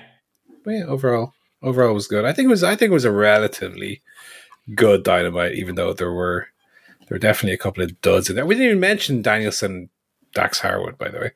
It was really boring um, for the most part. I thought. I, I thought it was okay. I thought it was okay. for two guys on their level, and obviously you know Danielson, one of the best of all time. Harwood, really good. You know, like him a lot. Had a very strong year. I thought for two guys on their level, if you grade on that scale, I thought it was really disappointing. I thought I thought they did another one of these wanky um tick off the list of of things a great match has to have matches and i'm i'm really Right. bored of that. Um uh, you know um and i think i think as great as ftr are i think i think their matches tend to have that a lot. Um yeah i was very underwhelmed by that match Uh, right. th- Then we, we, we fly over to Rampage. For Rampage, that's you- just, we, we will ju- we will just say Ruby Soho came back, and that was nice. And Taz sang the music as well. And Taz, he, you could tell he was debating: should I say for this dramatic moment, should I sing the song? And he eventually gave in to his his, his correct instincts, and he sang it. Return from injury, Jones here.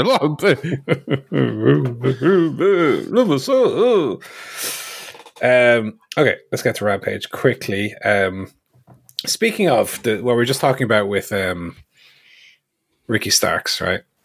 This this was this was the opposite. This was Darby Allin selling for ten minutes for Cole Karter of, all, of all people. Fake Like, get- sting.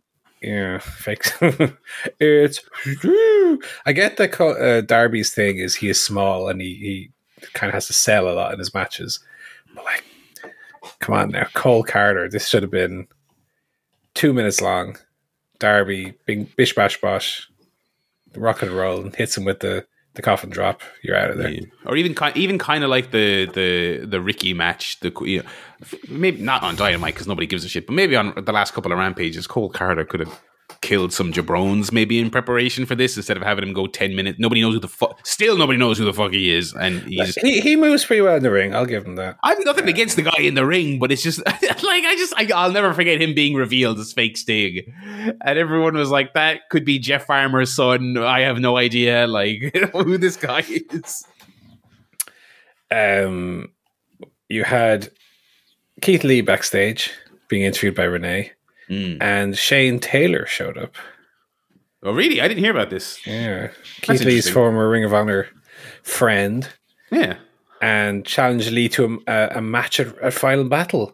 Right? You go, oh, that sounds good. Keith Lee and Shane Taylor, That two big yeah. hosses. No, it's it's a tag team match. Player, it's Oh. going to be um, Shane Taylor and JD Griffey, who I'm not sure even exists. I think that might be made up. What? uh, against Keith Lee and I guess Swerve because then Swerve was there and Keith Lee went, "Can I trust you?" or something. Even But though no, you know you can't. What are you talking about? it was it was an odd segment, uh, just just a Ah. hot shot a match for the uh, Ring of Honor pape. See, if you just told me it was, why would you not just do Keith Lee and Shane Taylor? I don't understand that. Very first time I saw Keith Lee was uh, when I went to Dallas and I saw him with Shane Taylor in a dark match, I believe. I don't even think it was on the show. There you go. That's very odd. Um, we got a re- uh, the briefest of recaps of the Preston Vance thing, which wasn't mentioned on Dynamite. That not being mentioned on Dynamite is crazy because that was like the most notable thing that's happened on Rampage since fucking CM Punk was on the show. It felt like genuinely great and not a peep about it. I mean, it's kind of like you look at this Rampage lineup and the fact that they didn't replay that. And I'm like, are you just are you just calling it quits on this show? Do you know what I mean? Is it just like, ah, it's it's done? Who cares? And they didn't have any. I was expecting there would be a storyline like update on William Regal after Dynamite. None, none of that. No, None of that. Uh, oh, here's here's my true nitpick of the week. Right, go on. this is this is a nitpick. This isn't even a criticism. This is a nitpick where you can hire Paul Griffin because I got the attention to detail that fucking Tony Khan does not have. Right. I would love to see that. Well, here it is. This this is Paul Griffin's finishing class. Tony, listen oh, up. Right? So he had the acclaimed in the ring, being interviewed by Renee, and uh, they said that they're going to challenge for the titles, or they they're going to defend their titles against the best tag team, the second best tag team in AEW, right? And so the Gunn Club came out, and then Jeff Jarrett and his goon squad came out, and they were all arguing about who who's getting the title shot. And then FTR came out. It was revealed that FTR are actually the team who are getting the title shot. They're the second best team in, in AW, right?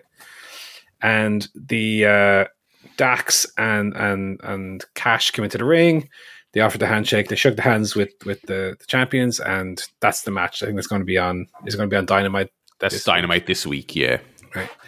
So what should have happened was FTR come out. They offer the handshake, and the acclaimed say no, no, no. We, we and they offer the scissor shake back, and they do the scissors, and the crowd go crazy. That's why I would do. Y- your nitpick is wrong. no, no. Why why would they do the scissors before the big dramatic match where the AEW tag team champions go up against the self-proclaimed best tag team in the world with all the other belts? Because you got to give the people what they want. if they you, well, yeah but after after the match when they're when when they're all sweaty and they've had their big great match and the crowd's cheering then You can do it then too. You can do it. but no too. but you where, but where's the tension for the match if they're before the match even starts do you know what I mean No, That's- they could they could do a serious scissor. no oh my god Tony Khan fire this man get him out of here send him packing with Regal back to a- Florida A straight faced scissor. Oh Very solemn, very solemnly. mm, Bret Hart would never scissor with his opponent before a big title match. I can assure you. Um, what else we have? Shida's defending her Regina di WAVE championship next week against Tabuni. Look for On Dynamite? uh, no Rampage. Well, that's a, that's a Rampage match if ever I've heard of it. yeah. Uh, Jeff Jarrett and Jay Lethal and Par- Party is a match that apparently happened. Oh, God damn. Oh, my God. Uh, they announced that Juice Robinson is signed. He's against Oh. Mojo at the pay per view for the Ring of Honor Because that title. last Moxley match was so great. Yeah, that we're all still talking about it. And then Orange Cassidy QT Marshall was the main event for the All Atlantic title, and then the House of Black beat everybody up. That was it. Wonder if one of the House of Black boys are getting that title off off Cassidy. It would it would it would make sense. I think I, I feel like they're just spinning plates until um or spinning wheels. spinning plates. They're jugglers now.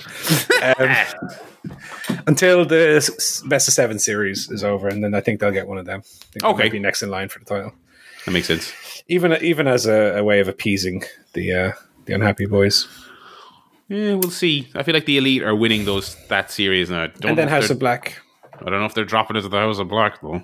Well, they might not be dropping them, but it'll be it'll be something for them to do. It'll be something for them to do for sure. Right, that's your wrestling fix for the week. That is the wrestling guff, and uh, we'll jump into movies here. And it is, of course, the festive season, uh, which means I've got my John Williams on.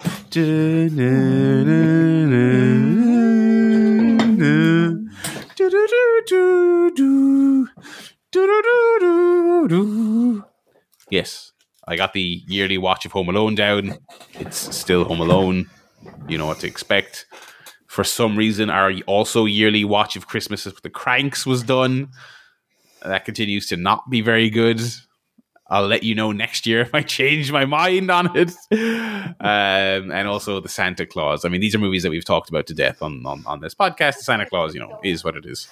Um, the, the thing about the Santa Claus that I, I realize more and more every year is that the parts where Tim Allen is is struggling with being Santa IRL are really good, and then anything that involves uh, like a child actor who is supposed to be an elf, any of the more fantastical elements are all absolutely terrible. Um, but uh, you know, whatever. I, I, I can't wait to get to that new thing he did on Disney Plus. It's I don't even know if it's a movie or a series. Uh, but yeah, Christmas movies under the way. Anyone else watch the movie this week? I watched the movie, saw a movie today. Go on. Um, as it is the Christmas season, we went to see a movie about uh, summer holidays. Lovely. It's called uh, Aftersun. It's the debut debut picture from uh, filmmaker Charlotte Wells, starring uh, your man Paul Mescal and Oh, yeah. newcomer Frankie Corio. Um, so it's about a single father and daughter that go on a kind of two week holiday to um, to Turkey, and it's you know coming of age movie movie kind of coming age for both of them because he's quite a young dad. I don't know how Paul Mescal is. I think he's only thirty in, in real life. He, he plays thirty in the film, and his daughter's about eleven. So quite quite relatively close in age. So it kind of explores both of them sort of growing up over the course of the movie. Um, it's it's very much a I'll say an art house movie in the sense that not a lot happens. You know, it's not a, a movie full of plot. It's very much about the kind of emotions and the feel and the small moments, a lot of implication. So you get a sense that Mescal was maybe a bit of a bit of a bad boy or a bit of a tearaway, you know, in the past, but it never really kind of goes into you know the ins and outs of it. It's not that kind of movie that's revealing you know dark secrets. It's, it's much more kind of subtle and and um, much more about the characters than that. Um, it's also going to say it doesn't specifically say when it's set, but it's it's set in the nineties. You can tell there's no technology, and they use a payphone, and a lot of ninety big nineties hits in it. They do the Macarena at one point. So, gives away gives away when it's set. Um, but I, I, really really enjoyed it. It's it's kind of one of those that's good to see at the cinema because you don't look at your phone and you actually pay attention to it and sort of take in the visuals. And there are some very long shots where you know they hold the shot for what feels like minutes at a time, and it's it's just just a very kind of still shot, but you really start to take in all of the detail that's in the shot rather than just jump, you know, cut, cut, cut. Um, so I really enjoyed it. Two, you know, really, really good, believable performances from from the two leads. Um, you know, I'll give it a big thumbs up. You know, it's, it's probably not going to be on a, at every theatre. Um, No. I think it did get a, a, a pretty good release. And so if you do get a chance to see it, check it out. It was produced by um, Mubi, um, you know, Okay, yeah. the, the streaming platform uh, in conjunction with BBC Films. Um, so yeah, very very good. Very if, if if you're in the mood for that kind of movie, um, definitely one to check out. Yeah, it's been getting very good reviews. Hmm. Very, Yeah. very good reviews. Yeah, that's what I've, Uh, uh, the only new thing I've seen recently, but it was very very good. How about you, Paul? Anything this week? I would watch a movie since 1982. Zero movie films. Uh, onto the television. What TV have you watched, though, Paul? That's what Lots of TV. matters. Hey, TV's back. Uh, what did I watch? White Lotus is coming up. Uh, next week is the finale. As quickly as it arrived, it's going to be gone again. Um, yeah, I was a little bit um, not unimpressed, but I was comparing this season to the previous season. I said, ah, it's not as good. Uh, people, uh, people that I know who watch seem very lukewarm on this one relative to the. Well, the I'll first say the last two episodes, I think, kind of have really turned it around. Uh, episodes four and five. I haven't watched yesterday's episode. I'm going to watch that after we record. Um, last episodes have been really, really good. So I'm hoping that it was just that the first three episodes were just kind of a slow burn start, even though I think episode two was very good. Um, yeah, the last few episodes have really started to wind it up. Obviously, it's only a seven episode season, so um, or not. Episode two wasn't good. Sorry, episode two was the episode I didn't like. One and three were good. Um, yeah, no, that last last episode was, was was very very good. Some some real twisties happening, and uh, yeah, so I'm, I'm excited. I've heard that the last episode was also very good, so I'm excited to, to give that a watch. I still don't think it comes close to um, the quality of season one. But then season one, like anything, like you know, typically with anthology, season one was exciting and new and fresh. And when you're kind of doing that again, you lose a lot of the excitement because you, you have a feeling of, of at least some of the, the beats of it and, and where it might be going. But no, the last last um last couple episodes were really good. So I'm hoping that episode six and episode seven will really stick the landing and, and make it stand out on its own as, as another season worth watching. But uh Hmm. well, season one I, I thought was excellent. Season two, so far, very good. I w- I wouldn't Okay. even be lukewarm on it anymore. I think the last two episodes were good enough to to bring it back up. But it's like, you know, you're going from a going from a ten to an eight. That kind of that kind of drop off, but it's still very good in, in its own right. Uh, Rick and Morty's back after its month uh, long hiatus. Two episodes uh, have come out since. Um, one of which I thought was very very good. Um, probably the most, and this is going to sound mad for anyone who hasn't seen the new episodes, but maybe the most literally meta episode they've ever done. Okay. Uh, and I, I thought it was very well done. It wasn't like annoyingly so. It was actually a clever, quite a clever take on it. Um, so yeah, Rick and Morty back in my good books for the time being. Last two episodes I thought were very, very fun. Uh, and then also I'm watching uh, when I have time for it because with with the World Cup going on, there's there's hardly time for anything else. But I've been watching, still watching RuPaul's Drag Race, trying to catch up as quickly as I can before the new season begins. Uh, or it has, maybe it's begun already. I don't know, but I'm trying. I'm trying to get caught up on the season I'm watching now, which is All Star Seven, and the UK seasons, which are always better than the US seasons for the reasons which I mentioned before, which I'll mention again for anyone who hasn't heard, which is that the US queens are very all, oh my god, mm, they're, they're, they're. and the UK Queens are, oh me fucking binge. um, uh, definite pantomime dame uh, history Yeah. to the UK drag queens. Um, so I want to catch up on those before before the new um, what do you call it the uh, the flagpole season the the, the main season Flagship? begins. flagship Flagship- flagpole oh, the pole's gonna be flaghole. Um, yeah, I always enjoy watching that, but uh, compared to other shows, Drag Race episodes are an hour long, so watching that can sometimes be a bit of a commitment. That is a bit especially when two World Cup is on. Hmm. Um, that's it. Uh, and then in terms of games, the other place I'm spending my time, uh, obviously I started playing Pokemon Violet last week. Uh, completed the game. Almost have the Pokedex fully completed. I've got Hmm. 395 out of 400. Okay. So I've got, that must be close to like 99% completion. Um, but it's one of those things where the ones I need are in the other game. So I'm waiting for my friend who's also playing it to get them for me so he can give them to me, but he doesn't have them yet. So I, I'm just kind of stuck. I can't play anymore.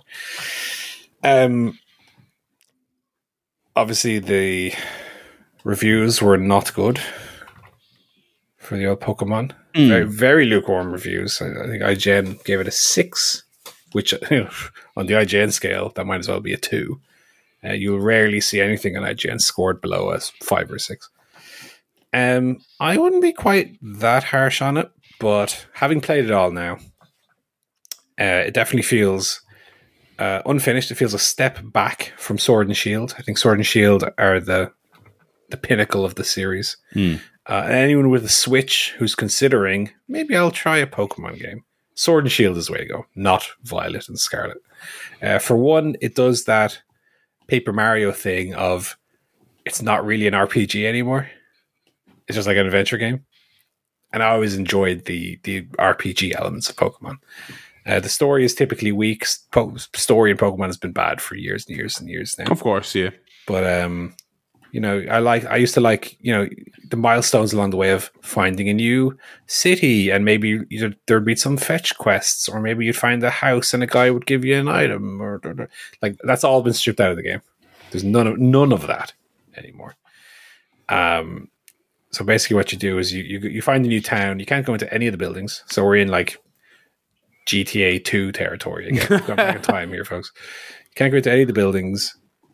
There's no real character interactions along the way. You're just traversing the world, catching Pokemon, uh, which which is I, you know, I, don't, I don't not enjoy that, but that's that's only one element of it. I, always enjoyed the uh, the more RPG heavy elements of Pokemon. The, the, you know, turn based battles and all that are still there, but definitely feels more like the Pokedex is really the point of the game. And if you're not into collecting the Pokemon, there's not really going to be a lot here for you because that's basically the bulk of the game. Uh, performance issues abound, as you might have heard. Yeah. Uh, um, as I said, seems slightly better for me in handheld mode than than docked, but they're there for sure, and they are distracting and, and noticeable. And um, yeah, I think the game gets story wise gets a little bit more interesting as you reach the very end, but um, yeah, I, I don't think it's one that's going to long live in the memory. I think mm-hmm. the decision to go open world on its own was fine, but in order for them to do that, it seems like they had to strip away a lot of the things that made those games fun to play. So it was Right. kind of a bit of a compromise, and so it kind of feels unfinished. It doesn't feel like the sum of its parts in that sense. It feels like it's it's not a proper open world game, and it's not a proper RPG. It's just kind of a, a limp half and half Hmm. um, which is, I guess, the biggest disappointment. But yeah, you know, I, I'm I'm I'm never going to play it again once I get these last five Pokemon I need, uh, which is a shame because I was, you know, excited for them to move into open world. You know, as a kid when I used to play Red and Blue and Gold and Silver and that, I always imagined, oh, what about a real game? You can go wherever you want and do. And it's like, well, this is the reality of it. It's just a big, empty, ugly world with a you know, terrible art style, terrible graphics. Doesn't run particularly well. There's nothing to do in the world. Like, you just oh, got to wait until they put out Pokemon Shiny Violet or whatever the fuck they'll eventually Yeah. call it. well, I don't think I'd even bother. Uh, they'll bring out DLC or something. I'm not particularly interested in in getting any DLC for this game. I, I feel like the game's got nothing more to um, offer me, unfortunately. That's a shame. It is. Um, Oh, What sorry. about- Much better. Pokemon Yeah. Rabbids Sparks of Hope. So, having beaten Pokemon, I'm now on uh, Mario and Rabbids, uh, which is the Christmas game I got for my brother. So I have to beat that before before he can have it, yeah. before he can have it. It's uh yeah, see th- that to me feels like a game where Ubisoft looked at the previous one and said, okay, what can we build on here and make better? And I feel like they've done that. I, I've played it for like maybe five, six hours already. Uh, I feel like yeah, it's, it just feels like a, a much improved version of the previous game. So the, they they have implemented a little a little I guess open world system where previously it was a lot more linear. It was always like Mario World levels of linearity where you just Right. walk from level to level to level to level to level. This you have a little open world. Like there's five worlds in the game, and you have a little map. It's a little bit like Lost Legacy, I guess. You have a little map. Here's your th- objectives. Here's your things you can do. Your collectibles, and off you go. And yeah, it just feels super, super well put together. They've imp- tweaked and improved the battle system, and uh, yeah, I mean, I, I think it's a a better version of the game that came before. So well done for them. Alrighty. Uh, I never got around to playing the first one. I have it here somewhere, It's, but I never. it's very good. I should. I, I, I need to get to those. Uh, this week, I, I was playing more God of War Ragnarok, which my mood on that game is sort of every couple of days I go. "Ah, I should probably play more of that. Give it another hour or two, see if it grabs me, and then it doesn't, and then I put it down and I play anything else. And then a week later, I go, oh, you know what? I should probably play more God of War Ragnarok. And it's just very, it's very similar to the last one, Yeah. and it's also, and that eh, that seems harsh, but also the last one had tons of wow factor because they had this like wild premise of just like taking this character from like a series based entirely around Greek mythology and plopping them in the Norse world. And also, it was first time on a new console, and it was like they completely wrote the story completely differently to make Kratos a whole different character. It was all very new and exciting. And then this one, you've lost that wow factor. You hmm. also have the same the same mechanics as the last game, and unfortunately, it's also paying for the broader the sins of the broader AAA space where it's it's got the same mechanics as everything. It's a game that's anything. Do you know what I mean? It's it's this could be any game if you didn't have Kratos in it. Do you know what I mean? It's kind of like it had it had a super strong, you know, Sony first party style opening where there's mm-hmm. story and cutscenes and set pieces and a boss fight and characters are showing up. And then it settles into this pattern of okay, we're walking and we're talking. This dialogue, he's talking to the kid, he's talking to the head. Okay, oh, there's what looks like a really big arena ahead of us. Oh, lots of fighting. Okay, and the fighting is fine. It's not bad, but it's not super stimulating either. Okay, we beat the fighting. Time for um, another one of these puzzles where you have to break the little symbols on the chest to open the chest that you did 70 of in the Right, 2018 game. Um, exact same. Exact same, and like I'm about four hours in, I've done like five of them already. Right. Um, and then, oh, time to do what every single AAA video game has to do by law, or the developers are killed on the spot, which is I have to go into a menu and compare this chest armor with this chest armor. And this one has plus two luck, and this one only has plus one luck, but it also has plus one defense. right. What do I want, lads? And now this one is is green for common, but this one's blue for uncommon. Ooh. And it's like, and again, I feel like people said this about Breath of the Wild too, but everything is looked at in a different context post Elden Ring, where you're stumbling into caves and you're getting into a wild fight with a crazy monster, and the fucking thing you get out of it feels really earned, and you're super excited about it. And I still remember how hard I spent three hours getting the fucking curved blood fang sword, whatever it's called, in in Elden Ring, and it, and I and I spent all day grinding to beat one boss and then I got it and 20 hours later I'm still using it. In God of War, you're picking up fucking armor pieces and shite left, right, and center. None of it means anything. You're going into a menu and just looking at this number or that number. You're, you know, nothing changes the way you play. You've six different skill trees. There's one for you, there's one for the boy, there's one for your axe, there's one for the swords, there's one for the bow. it's like, and it doesn't matter. I'm, I've so far I've gotten every upgrade that my character is is able to get so far because there's, it's like it, it's like I want I wanted to come to them and say, do, do you know what a skill tree is supposed to be? It's a tree. You have to pick a branch and specialize in a tactic. That's what a role playing game is. In this, it's kind of like these are just upgrades that you just get. Do you know what I mean? And it's like it doesn't matter what you pick first because you're going to get the other ones anyway.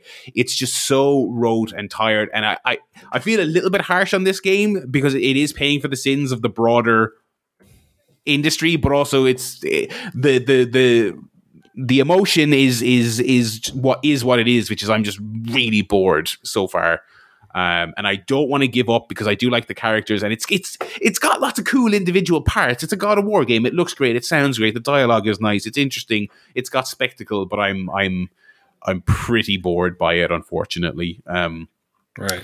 So yeah, that's God of War. Uh, some other little things I touched upon. I downloaded Survivor.io, which is a phone game. It's on iOS and Android. So this is apparently the uh, progenitor of Vampire Survivors. This is the the original game that Vampire Survivors was aping somewhat, um, not somewhat. It took the idea um, uh, and slapped a sort of Castlevania aesthetic on it.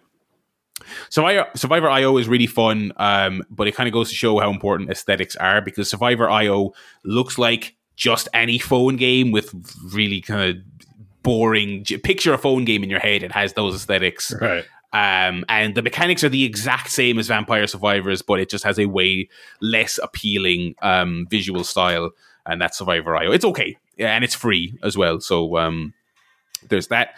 Uh, I started Signalis on Xbox.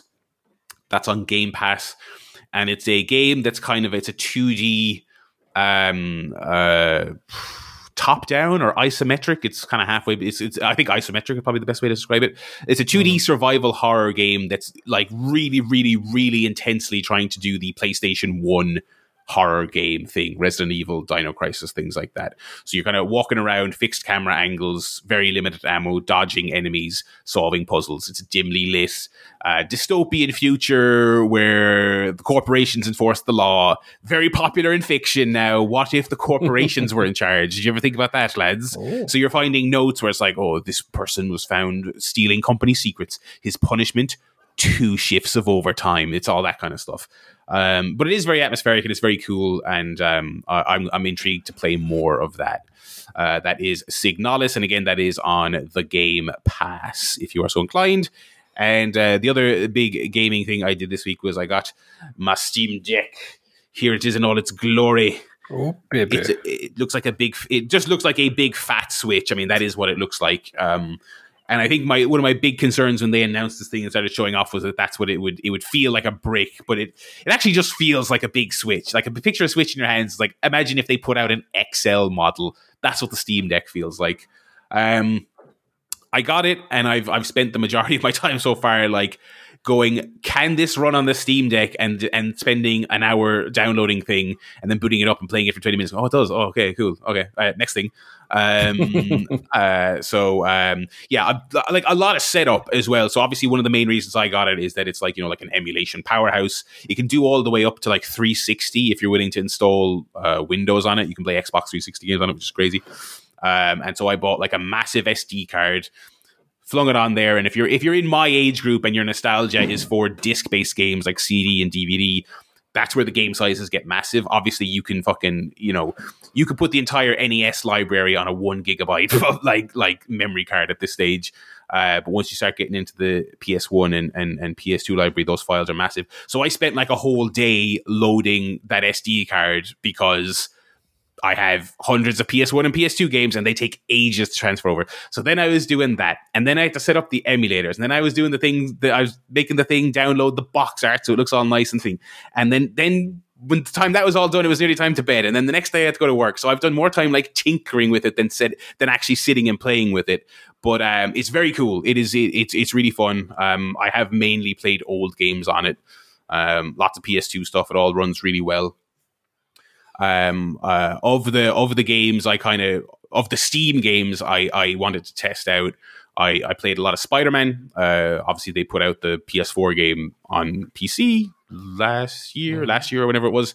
Uh, really cool, uh, like a super novel thing to have that handheld. Um, it, you know, uh, um, I played about two hours of that. Runs great. I just before I started the show, I, I played a little bit of Control, um, which is an extremely taxing game. Uh, so I was very curious to see how that did, and it's um, uh, I mean, it runs better than the original PS4 version, which is a, which is a very pleasant surprise. Um, and what else is there? I I was tempted to download Red Dead 2, but it's a hundred gigs, and I would literally just be downloading it. And go, oh, look at that, Red Dead 2 on, that. on that, and then I'd just be uninstalling it because I have no interest in playing through like 80 hours of that again. Um, but it's it's super impressive. It's really really impressive. Um, uh, it is one thing I would say, I was talking to a friend of mine about it who was asking about it, and he he's really not interested in any kind of tinkering at all. Any kind of the thing I would say is that it it is a PC. It is not a it is not Valve's version of a Switch where you buy it and you just install any game from your Steam library and it just works. It's not that. Um, they've kind of split the difference between a console ish experience and a PC, but it's a PC in in the ways that matter. I think you have to faff around with some settings you have to be willing to like uh, like I booted up Spider Man and uh, uh, it it you know like most modern PC games it kind of auto detects what your hardware is, and right. so Spider Man is like okay you can run everything at medium, and then it's like it's running at this like uncapped one minute it's 32 frames one minute it's 60 one minute it's 48 and even though all the numbers are technically high it's horribly paced. So even though it's a high frame rate mhm. it's chunky. And so you have to you have to still like you would on a normal pc you have to go in and say okay i'm going to turn this down. I'm going to turn this down. I'm going to put a cap on the frame rates because i'd rather it be steady than than all over the place. It's yeah. still that right? So so you know if little timmy thinks it's a souped up Switch and he gets it Christmas morning, he might have a nightmare. Um, uh, so that that's worth considering. The other the other weird tech factor on it is that it is a Linux device, and the vast majority of games you'd want to play on Windows are, are on on Steam are Windows games. So they basically have like this sort of secret sauce called Proton that basically just lets Windows games run on Linux. That's about as techy an explanation as I can muster because I don't understand it and that's super cool and super impressive, but it's not 100% compatible uh, with all games, and it's lots of really weird stuff. Like I can run Spider-Man Remastered on the Steam Deck, I can't play the PC version of Marvel Snap. Why? Dunno. It just doesn't. It, it just doesn't play nice with Proton, which is the name of the tech that gets the Linux games running, gets the Windows games running on Linux. I'm getting all mixed up. Um, and it's one of those things where there's like already community websites and Reddits and Discords where the community are doing their own testing and saying yes, this works, or no, this doesn't work, or yes, this works if you turn this setting to blank. Do you know what I mean? It's it's it's that kind of thing. It's not plug and play, um, uh, which I think is a little bit of a turn off, but it is uh, it's super cool, and I I, I will be um, uh, I imagine talking about it more in the coming weeks. Um, uh, as as someone who obviously I'm, I mean I'm uh, recording on this laptop here, but it's it's old and it wasn't especially cutting edge when I got it. So PC games have kind of been off limits for me for for a while, uh, and the Steam Deck uh, um, helps me bridge that gap. The one the one thing I've actually played extensively and not just test tinkered with and then given up on has been uh, uh, Neon White, which I talked about a few uh, a couple of months. I played it like so that came out in the summer, and I was really intrigued by it. But again, I was playing it on my laptop, and I couldn't have been arsed sitting at the laptop and playing it. It's like a speed runny first person shooter game, really really cool. I thought that would be a good test of the kind of ergonomics because, like I said, it's a it's a big fucking fat boy, and you're kind of thinking to yourself, is this going to be comfortable in the hand? Like the Switch for for I remember people were a bit surprised at the size of that thing when it came out, like relative to like the DS or the 3DS, and everyone was kind of pleasantly surprised when it came out. Same with this, I kind of op- opened the box and like, fucking hell, is this going to even be comfortable to play with? Mm. So like neon white, super twitchy, super. You need to be responsive and you need to have good control good game to test it, and it's great. I mean, it's it's again Switch like once you pick it in your hands, you go, okay, yeah, this is fine. Uh, so yeah, that's a Steam Deck, super cool. Um, uh, uh, a, a, tentative thumbs up on that. We'll see. We'll see if I run into any other kind of, uh, you know, I mean, anything, anything else as devastating as not being able to play Marvel Snap on it. Um, uh, I have to use my fucking phone like a peon. Um, Any Marvel Snap updates, by the way, boys? Are we are we snapping still? Oh, I'm snapping. I've been snapping hard. I um, Oh, Joe's been snapped. I I, I got a bit fed up with my uh, destroy strategy. So okay. I experimented with a few others. I tried uh, discard strategy. So there's cards that you can discard and they come back more powerful, or Yes. it gives you bonuses and things like that. Uh, didn't work very well. Gave up on that very quickly, and then went to a kind of movement-based strategy where you move cards from one location to the Yeah. other, which also, yeah, I've seen people have a lot of success with.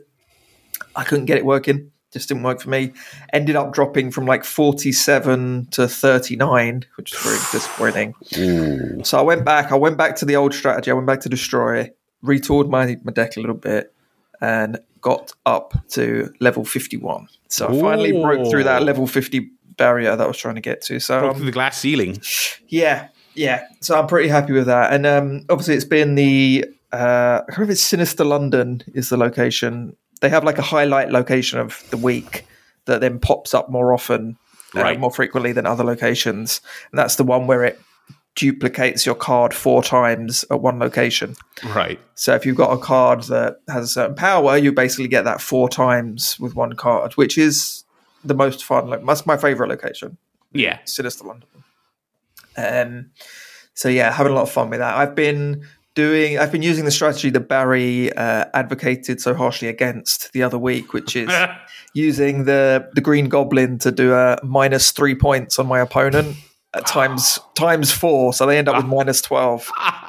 So not only do they get minus twelve, it also fills their their fills their- it fills their thing, So they yeah, can't use it either. So it's That's actually very clever. that's so satisfying. It's evil but clever. It's very evil, but um, luckily I don't, I don't mind the ways the dark arts. No. So, uh, no, you have to be ruthless. You gotta be. So yeah, loving Marvel Snap. Good old Marvel Snap. Game of the Year contender, Marvel Snap.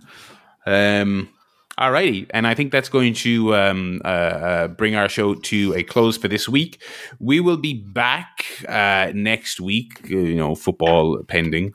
Um, uh, but well, we'll be back in one form or There's another. no, if it's there's no different day. matches. I think there's Alright. no matches next week. I mean, I might be hungover, but we'll see. um, uh, we will be back in some capacity at some time next week, uh, chatting. I'd imagine more World Cup, more AEW developments, maybe more Regal stuff. Who knows? Uh, more Rick and Morty, almost certainly. I got to get back on the Twin Peaks bandwagon actually as well. We've only watched three episodes, so I need I need to get back on that. We'll uh, we'll update you there next week as as as this show continues on. In the meantime, if you want to reach out, chairshotpodcast.com, you can pop us an email with a take, a question, an opinion, a quiz, whatever's on your mind, and we will uh, we will check it out. Um, and uh, yeah, I think that's everything we need to get to. So, with all that said, it's goodbye from me, Barry. It's goodbye from Joe. Goodbye. It's goodbye from Paul. Goodbye.